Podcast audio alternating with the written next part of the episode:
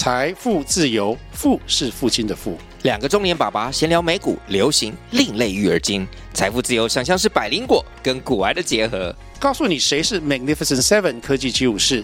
你该买瘦瘦比双巨头吗？从马斯克到泰勒斯，从华尔街到好莱坞，我们都追得上。新的一年听新的 Podcast，让我们一起财富自由。富是父亲的富哦。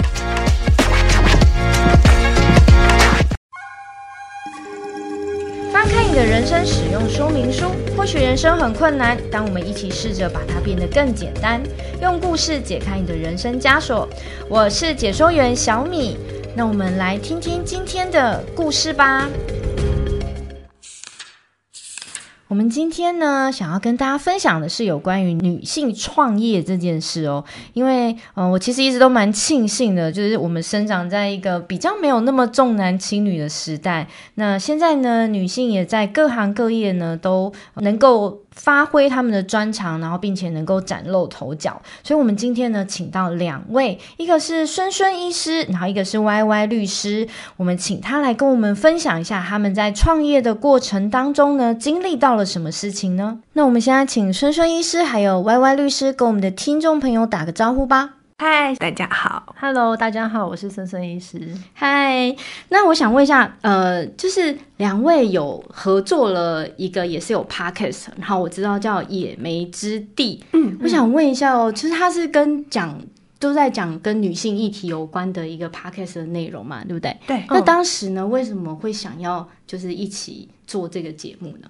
呃，做这个节目其实蛮有趣的，因为我其实从呃在疫情中间的那段过程中，我就自己有小录了一段 podcast 啊，对，那时候就是试做好玩，嗯，然后后来就渐渐的发现说，哎，这件事情好像可以认真的来做这件事。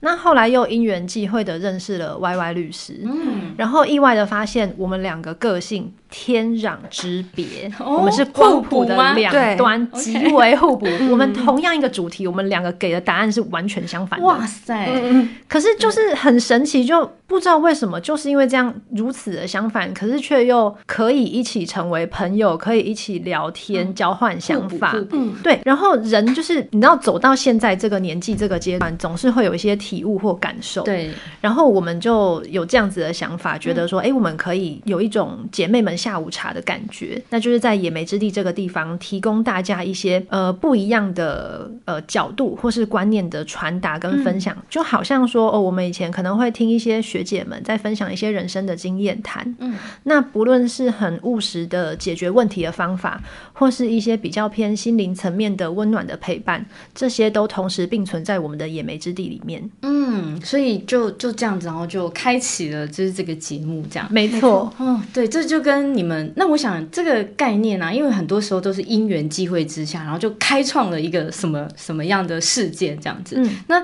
两位在呃自己有那个诊所跟律师事务所的这个部分，你们也是怎么样开始？我想先请孙孙医师跟我们分享一下，你是怎么开启你的这个诊所之路的呢？哦。诶，应该这样讲，就是我在大医院 training 医学中心 training 完出来之后，我就去诊所了嘛。对，那一开始是在我学姐的诊所里面受雇，嗯嗯，所以就这样做做做做做。那后来渐渐的，因为你你在这条路上大概也开始会认识一些。不同的人，对，然后大家彼此会激荡出一些比较呃不一样或是比较新的想法，嗯、因为医疗它本来就也有一些随着科技发展的趋势，大家现在重视的东西也不太一样，嗯嗯、提供的服务项目也不同，所以在这样子，我觉得就是缘分，嗯、因缘际会的状态下，突然就有一群人聚集起来，然后我们就开了一间新诊所。哦，所以其实当你真的有那个念头的时候，感觉好像宇宙就会帮你安排好这种。各路的高手就会到你的身边，这样子吗？对啊，很神奇，真的哦。那在过程当中有没有什么让你觉得是很困难的啊？我觉得是沟通。嗯，沟通其实在所有的职场当中，好像都是大家的杀手哎，这样。对。那在沟通上是会有什么样的状态吗？对我来说，因为我以前的呃学习历程跟我的受训的阶段，医生的。工作的环境都是我们发号施令，别人去做，啊、所以我不会有人是违反我的意愿的，或者是提出跟我不同的意见的。可是到了比如说跟股东们开会，然后跟不同部门的人之间需要协调的时候。这事情就开始出现了，就是别人没有一定要买你的单啊，对，别人没有一定要赞同你的想法啊，你的想法可能只是一厢情愿，放在市场上根本就不合逻辑，没有人要 购买你的疗程，所以这东西它被丢到市场上，它是一个很现实的考验。对对对。那我们这一群组成的团队里面，伙伴都来自各种不同背景，嗯、所以。比方说哦，行销，嗯，比方说呃，你要怎么去跟呃一般人做对话，嗯、这件事情完全不是我擅长的，嗯、所以在这过程中，我也理解到说，哎、欸，真的就是专业的事交给专业的人，我就是管好我的医疗的疗程规划就好，其他就交给他们去处理。嗯嗯嗯，确实每个人都有自己的专业哈，嗯。对，那那现在我想问一下 Y Y 律师，你自己在开律师事务所的时候，嗯、是什么样情形让你突然也想要开律师事务所？其实我觉得这个真的，我的整个职涯都是因缘际会。哎、欸，我发现大家好像都是我的职涯都，我觉得我职涯还蛮特别的，嗯、因为我考上律师之后呢，嗯，我其实换过很多工作，哦、非常多，嗯、我没有一份工作是超过三年的。哦、嗯，那我一开始可能也因为不是很了解自己，嗯，所以我。第一份工作就是钱钱多我就去了，哦、然后在我在律师事务所待过，我也在企业当过法务，嗯、我就是一直跳来跳去，嗯、因为这两条路其实，在法律来说它是完全不一样的两条路。是的，是的。那我两边都待过，嗯、后来我好像逐渐发现我自己。不是很适合朝九晚五的工作，嗯、所以我就想，好，那应该笃定我没有办法再继续去企业当法务了，那就当律师。对，那我，嗯、呃，我是有出国去念书，嗯、回来那时候刚好遇到疫情，嗯，疫情那时候非常难找工作，那我就想说，好吧，那我既然已经决定我就是要继续当律师，对现在又这么难找工作，不然我就自己出来做好了。嗯，就是这么突然，就是一般人出来做可能都要累积一定的案源，或者是人脉，或者是嗯、呃、一切都就绪之后，你准备好才出来做。嗯、但我那时候真的就是一个刚好，然后一回国刚好有朋友问说，哎、欸，这个案子你要不要接？因为那时候也还没有接案这样。对，对然后就这样子，然后不小心就活到现在了。哇，那你真的其实也蛮勇敢的耶！我其实觉得我很勇敢。对，对啊，嗯，因为很多人会考量很多，说天啊，那我后面如果没有案子怎么办？会不会饿死啊？这样。这个我也想过，我想过无数次。对，就是嗯，但是我后来比较能够接纳自己这个选择，我就是一直跟我自己说，就是无条件相信自己就对了。对，因为我发现这个真的很重要哎。可是很多人都会想很多，然后就想很多就会。都在脑袋想，那你知道在脑袋脑袋想只能改变脑袋的世界，但没有办法改变现实的世界。事实上，你其实去实践，你会发现你脑袋想的那些挑战跟困难，也许根本就不存在。对，不存在，因为其实有时候大脑会骗人，对不对？嗯、对，就是我们好像会习惯性先想负面的东西。对对，所以我觉得好像真的要有意识的去训练自己，就是呃，在遇到任何事情或困难的时候啊，我们难免真的就会先想到不好的事，嗯、可是好像。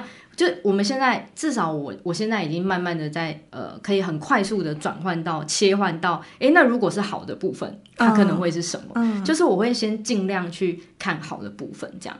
那那所以像，因为我们律师呃，应该说法律的训练，其实很习惯要防到就是滴水不漏的状态，嗯、因为我们要做很多预防嘛，嗯、所以我们好像很习惯先去看最差会怎么样。对啊，我觉得这可能也是人性吧，就是趋吉避凶的天性啊。对对对对对。可是因为我其实有发现呐、啊，就是律师这条路，你走到最后，应该就是要自己出来开，嗯、因为受雇的薪水是有天花板的，嗯、年纪也是有限的。是的，对。那你既然都要自己出来开，你永远都会面临饿死怎么办的问题。对，并不是说你晚个五年十年出来开，你就一定不会饿死啊。对啊，对啊。所以我觉得那时候我的前辈都是跟我说，你如果有想就趁早。哦，真的真的，嗯、卡先卡市场就对。对啊，所以我后来也真的是一一突然就决定要出来开了。哇塞，真的很、嗯、很有种。我我爸也是被我吓死。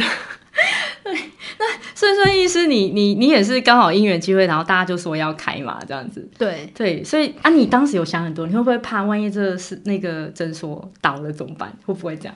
呃，应该说我现在是有两个医疗的工作并行，啊、所以我原本就是做医美嘛，嗯、那我的医美完全不变啊，嗯、所以我本来就还是会有一份稳定的收入在。哦、那新开的诊所是我的第二间，哦、就是第二个工作，所以对我来说，它就是一个呃非常早期还在成长期的东西。嗯、对，那医疗这个东西，我觉得它。要说倒好像不是很容易啦，就是我觉得它是分大赚跟小赚的差别，嗯，就是平平的你你要怎么样的过生活，你的生活跟工作之间可能会需要一个平衡，或者说你真的是要走一种比较，嗯、呃，就是服务性质，你要做到什么程度那样子不同的概念，所以。有没有倒这件事情，我觉得我没有那么担忧。哦、理解理解，那、嗯、我觉得这个观念还不错哎、欸，就是、嗯、而且我其实正想要问两位，就是那你们怎么在工作当中取得一个平衡？因为其实你们两位都算是社会的中流砥柱，对，那到底是呃怎么去平衡，就是生活跟工作这件事情？我觉得这件事蛮难的，很难。我也正想想，难得我们有志一同，哎，真的 蛮难的，真的。尤其是我觉得自由工作者更难。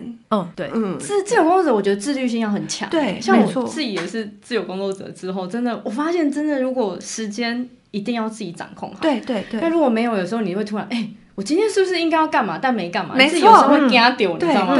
对对，我知道那个，尤其如果你身为律师，你说，哎，今天有没有停要开？万一没开，你就好常这样，就是想说今天怎么会没事，然后开始就是一直翻行事历，想说真的没事吗？然后很可怕。你这样也算不算有一种职业伤害啊？我有啊，我一直都觉得我我自己出来开这三年，我有跟孙孙提过，我跟他说，我觉得我没有真的放松过，哎，真的哦，因为你随时都是 on call 的状态啊，你可能人在哪里，你觉得好像自己在放假，对，然后就。秘书就传来一个法院的来文，然后你的心思就会被抓到那个案子上面去啊！我超级可以理解这件事，欸，对，因为我就是经历过这种不同阶段。嗯，以前我还在医院的时候，因为医院就是你知道一个公家机关大机构，所以你就是交代好你的职务代理人，然后你就休假了。嗯，所以我以前在医院的时候，我大概每一季我会去亚洲，最常是去日本，嗯嗯，就是可能三五天这样子，然后一年会有一次是去欧美的，嗯，就是两个礼拜。对，然后哎那时候也很多。假可以用这样，然后那个是真的可以，就是我交代好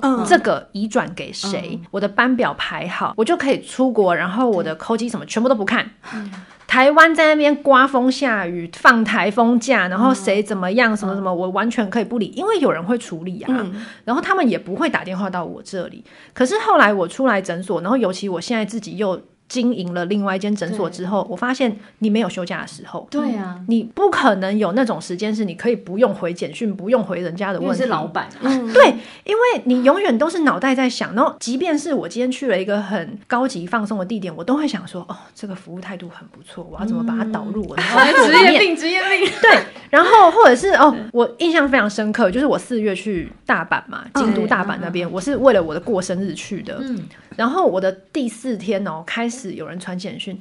孙孙，那个谁谁谁要约几点可以吗？然后你那个时候下午你可能会加诊哦，可以吗？嗯、然后什么什么时候你请他再晚一点，不然我怕他现场等太久，可以吗？嗯、然后我就哦，我在大阪的那个百货公司前面，然后在那边处理这种事情。你知道我前面是放着那个 LV 的那个什么千层派跟咖啡在那里，然后我在那边呃瞧那个预约的时间，感觉都没有办法放松。对啊，所以我觉得工作跟生活平衡，它真的是一个蛮难的、蛮困难的课题。就是 even 到现在。我都一直在试图让自己平衡。嗯，其实我我也有面临到类似的状态，就是像我出去玩的时候，像我现在已经会规定我自己，就是我出去玩，我不管，我前面全部都安排好，像就是呃要要上课的，或企业顾问的，或干嘛的，我全部都会先交代好一轮这样子，嗯、然后去那里我都会跟我自己说，就是我会做一个屏蔽就对了，就是、哦、就是反正谁来我都不理他这样，对我自己已经会先有做一下这个心，除非他很紧急，就是紧急到真的我没有处理会死掉的那种，嗯、要不然基本上。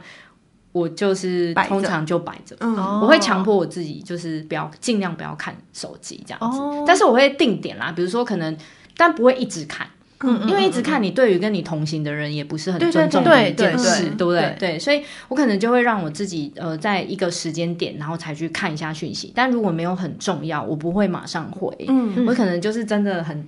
比如说，如果像刚刚你在喝咖啡中，我就会嗯，好，先喝完咖啡再说。就是我会先有意识的让自己就是是比较拼的，要不然你说你好不容易出来一趟，欸，嗯，对，对啊，所以你你干嘛要为了？虽然可以理解，但是可能还是我我自己会让自己是去分辨说这个很急，嗯，要马上处理。那剩下的我就青菜啊。嗯，我觉得这其实是一个需要学习的进程。要要要，我以前也是很可怕、很疯狂的疯狂回。然后有一次我朋友，因为我们以前很常一群朋友会出去玩，他就跟我说：“你很烦呢，你每次出来你就是在回简讯，一直在回简讯，你烦不烦呢？”这样，然后我就换个地方工作。对对对，他说你就是换个地方工作而已，真的他们就是这样子，所以。后来我就修正了一下，你知道吗？我后来其实也是有用两个方式，是我比较有意识的让自己脱离工作。嗯，一个是就是我找到自己的兴趣。嗯，我每个礼拜一定都要有一段时间是让我可以投入时间，完全的去做那件事的。然后再来是我每天晚上睡前都会冥想。嗯嗯，就是冥想很重要，我也会。嗯，就是让自己可以。隔绝一切外界的干扰，哦、只有自己。那你会不会想一想，突然又想？哎、欸，我以前会，可是这个我觉得这个习惯培养起来之后就不会了。对，好像前期都会，对，前期都会飘掉，前期什么都想，对连明天早上要吃什么都想，对不对？然后后来就哎、欸，慢慢的就比较能够回比较能进行了。对对对，嗯嗯嗯真的，我觉得冥想是一个还蛮棒的方式，蛮推荐给大家的。对，只是就是一开始真的会飘掉了，嗯、真的会很容易啊。这里见怪不怪，没关系，很正常。嗯、对。那我想再问一下两位哦，就是，呃，因为刚刚我们有讲到，在创业的过程当中，我们可能会碰到工作跟生活没有办法平衡的事，然后或者是可能会有沟通上的问题啊。嗯、那我想问一下哦，你们有资金上的问题吗？因为我觉得这是很多人在创业的时候，他可能会面临到的事情。哎，资金哦，你是说开启事业的那笔资金吗？对对对对对对。我的情况可能比较不一样，因为律师出来做的成本其实很低，啊。对对对对，对但是是生生意思可能会比较高一点。嗯、呃，对，因为资金就是一个很实际的状况，啊，对，所以应该说以开开诊所有点像开店嘛。对对对。所以你在开店之前，你大概会预期说，我这个店开下去，资金成本大概到哪里？比如说装潢要到哪里？每个月的人事费、房租啊，巴拉巴拉巴拉这些，应该。会有一个大概知道 range 在哪边嘛？嗯嗯，嗯然后呃，你既然知道了之后，那你就要想办法去准备好这一份预备金啊。嗯，对啊。那呃，资金够不够？那要么就是看你自己口袋够不够深，那或者是你有一群志同道合的伙伴、股东等等，可以一起去做这件事情。我觉得如果真的口袋不够深，真的要找志同道合的伙伴吼。嗯，对，因为我发现很多人真的很想创业，但都会卡在可能没有钱可以让他。去用，或者是去后面的消耗，嗯、因为老实说，要开一间店，对你资金投进去了，可是后面它可能会有一段时间是不肯，不一定会马上获利的。嗯，对对，那个我觉得大家比较挣扎的是那一段哦，对，大家比较挣扎的是那一那一段，应该说可能每个行业不太一样吧。嗯、像很多人都会说，你要准备至少六个月的周转金嘛。嗯、那呃。像我们是诊所，那诊所又有分啊，你是看健保看疾病的，还是你是做自费的？那个又不太一样。如果你今天是健保诊所，那其实你其实成本比较低啊，嗯，因因为一定会有人生病嘛，对对，所以你会有一个 base 的量在那边。那如果你今天是做自费，比如说啊，像我们是医美，是做这种预防医疗类型的，这个真的就是开店，嗯，而且价格都很高，嗯嗯嗯。那我们现在就是在。做一个商业服务了，只是我们在贩卖的是医疗专业服务这件事情，所以在我们的考量里面，就是你确实要准备多一点资金，准备前期要去烧啊，嗯，对吧？但是这个东西就是说，呃，你对于你贩售的商品或服务，你有多大的信心？嗯，你就是要做这件事情，我就是坚信这件事情是对的，嗯，是对这个社会、对人类是有贡献的、有帮助的。嗯嗯那这件事情你就好好的做下去，嗯，坚持，对不对？嗯，那这这样我刚好讲到这，我也想问一下两位哦，你们觉得呃，创业啊是需要具备什么样的特质啊？你们觉得呢？你们自己本身都是自己是老板，嗯，我自己觉得，嗯，创业比较需要的是心理素质要很强大，嗯，同意，嗯，对，就是因为我自己的经验是在创业的这条路上，嗯，其实你自己单打独斗的情况。蛮多的，对，即使你有伙伴，但是很多时候他遇到的事情跟你遇到的事情不一定一样，对对对，或是他跟你产生的感受不一定一样，对对对，你终究是要自己跟自己相处，没错，嗯，那我觉得创业就有一点像是浓缩吧，嗯，会把你遇到你过去可能几几年遇到的情况，会在一个短时间内加强，突然向你袭来，对，那你怎么让自己在这条路上坚持下去？嗯嗯嗯。可是其实我我刚开始创业的时候，我。一那时候比较消极，我抱持的心态都是，嗯，嗯、呃，做不下去就做不下去，哇，也没什么。你好豁达哦，因为 因为我后来发现，其实很多人不敢自己出来开业的原因，是因为怕没有案源嘛。那我我后来觉得，如果真的没有案源，那你就收一收回去受雇，不就是这样子而已吗？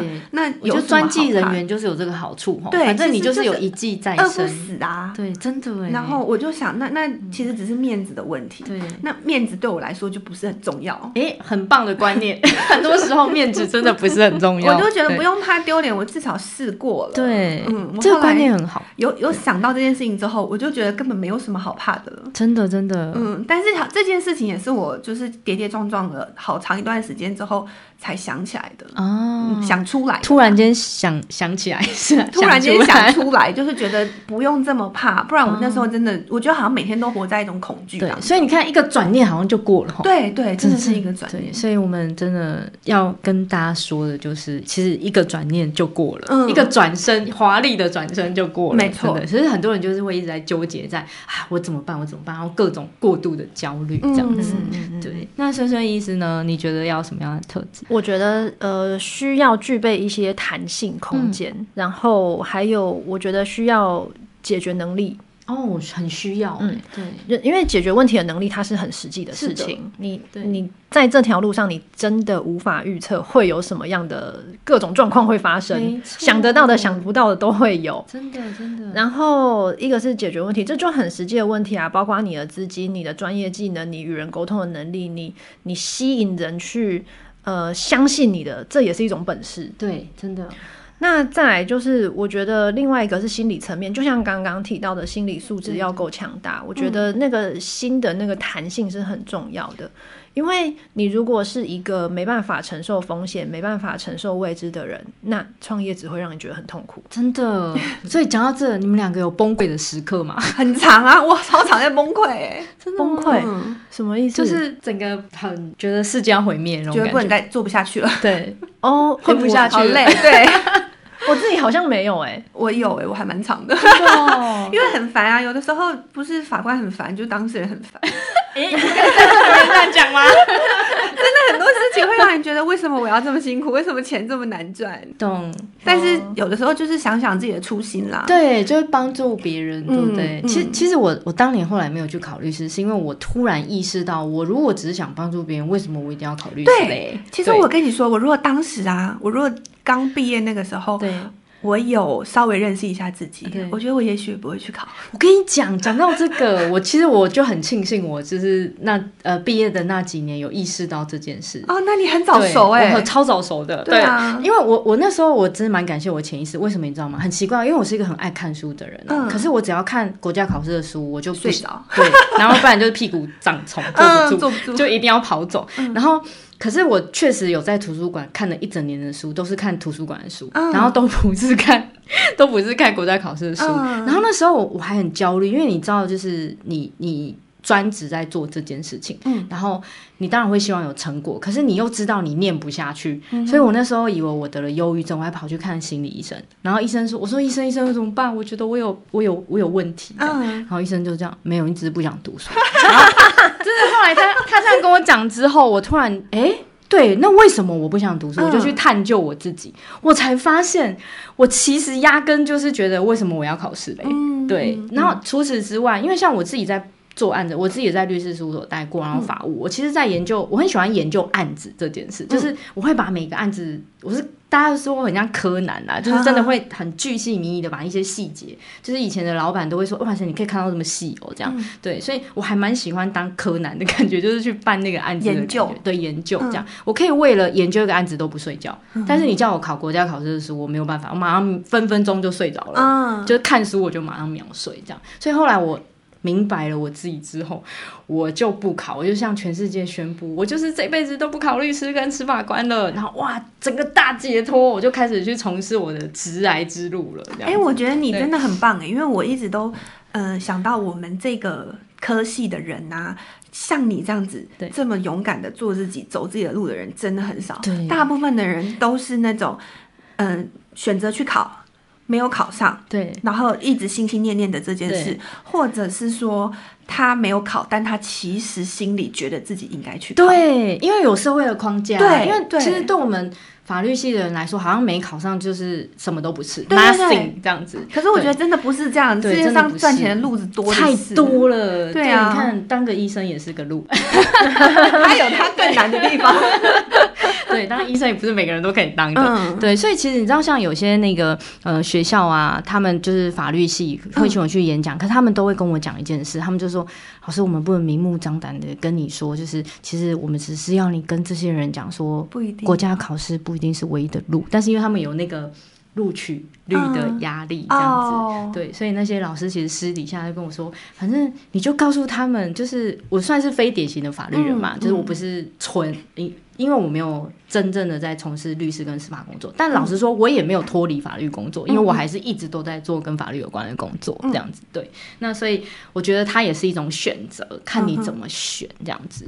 对，好哦，那我们今天真的很开心，就是呃，两位来上我们的节目。那最后啊，就是我想请那个孙孙医师跟 YY 律师呢，可以跟我们的听众朋友分享一下，就是给他们最后的有没有什么建议，创跟创业有关的建议有没有？什么可以跟他们分享的呢？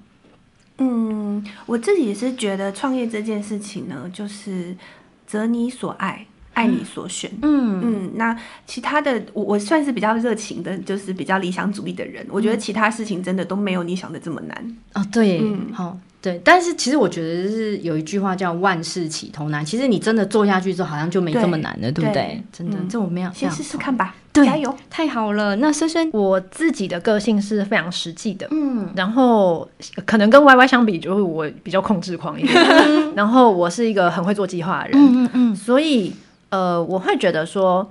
你脑中一定有一个画面，那个是你梦想的画面。对，因为我自己就是这样的人，我会有一个想要达到的目标，那个画面。你从你现在这个地方要走去到那个地方，那个画面，你要怎么样拼凑把它完成？嗯、你要去盘点一下，这路上你需要准备什么？资、嗯、金是一个，技能是一个，人是一个，对，这些都是你应该要具备好的资源。对，然后。你去找到这些资源，并且合理的把这些资源去运用跟分配，这是最实际的事情。那其他的话，什么啊，勇气呀、啊、框架啊、害怕那些，你都不要去理它。嗯，你就是走出去就对了，嗯、做就对了。嗯嗯嗯，有实际的东西支撑你，其实后面的那些东西，其实你走在这条路上，你就会自然而然的遇到会遇到的人。对对，遇到你会遇到的人，遇到你。会想要做的事情，它自然而然的，就是就像之前刚刚讲的，宇宙就会帮你完成这条路。真的，真的，真的太感谢两位了，就是过来人的创业分享这样子。好，那节目到了最后。提醒大家，是谁能决定你的人生剧本呢？不是你爸你妈，也不是你阿公阿嬷，而是你自己。我是你们的解说员小米。如果你喜欢我们的节目，请一定要记得追踪。如果你也正遇到人生难解的问题，更欢迎你留言或来信哦。或者你也想跟我们分享你的人生故事，也可以来节目跟我们分享。那我们下次再见，拜拜，拜拜。